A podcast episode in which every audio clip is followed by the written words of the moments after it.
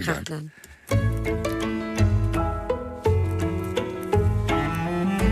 De column van Nelke Noordervliet.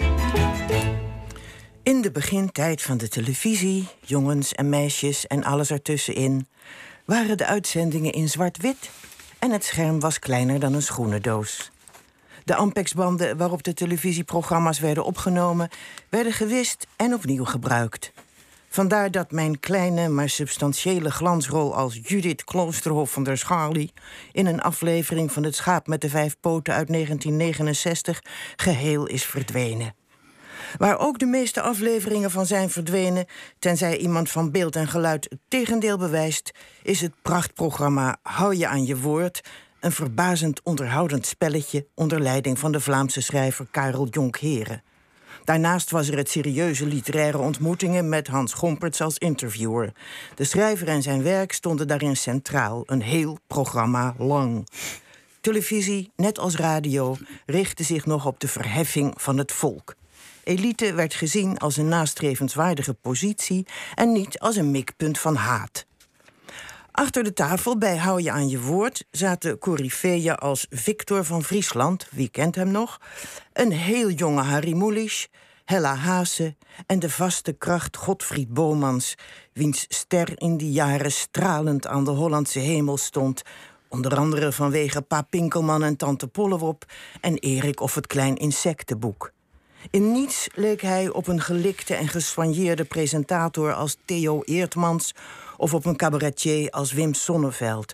Hij had iets slordigs in zijn voorkomen, zijn haar stond alle kanten op en achter zijn bril loensten bijziende ogen. In zijn stem klonk iets ijls mee. Toch was hij een fenomeen. Bij Hou je aan je woord werd stevig gerookt.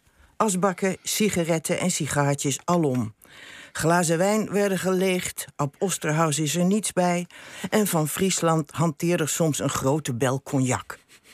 De schrijvers moesten antwoord geven op taal- en betekenisvragen. Harry Mulisch hield zwaarwichtige vertogen... waarin de humor te diep verborgen lag. Hella Haase kweet zich altijd charmant van haar taak...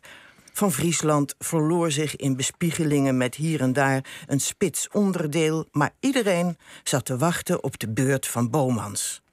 Godfried Bomans eiste alle aandacht op met zijn gevatte verhalen. Zijn zinnen waren lenig en plechtig ironisch, ze klopten altijd. Het plezier dat hij zelf had in zijn bijdrage wekte het plezier van het publiek op.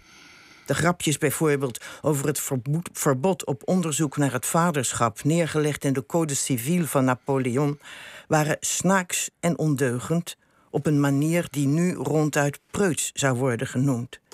Het was beschaafd vermaak met de rijkdom van de Nederlandse taal als centraal element.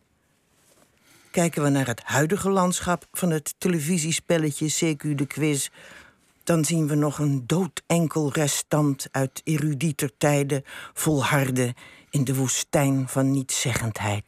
Zo, Nelke. Eén uh, klein dingetje. Je kleine rol in het schaap met de vijf poten. Ja, Judith Kloosterhof van der Schalie. Ja, wat, wat, wat, wat deed hij? Ik speelde toneel. En ik deed een striptease op het biljart van de kroeg. Goed, hiervan akte dat het niet meer vergeten wordt. We gaan toch nog eens navragen bij Beeld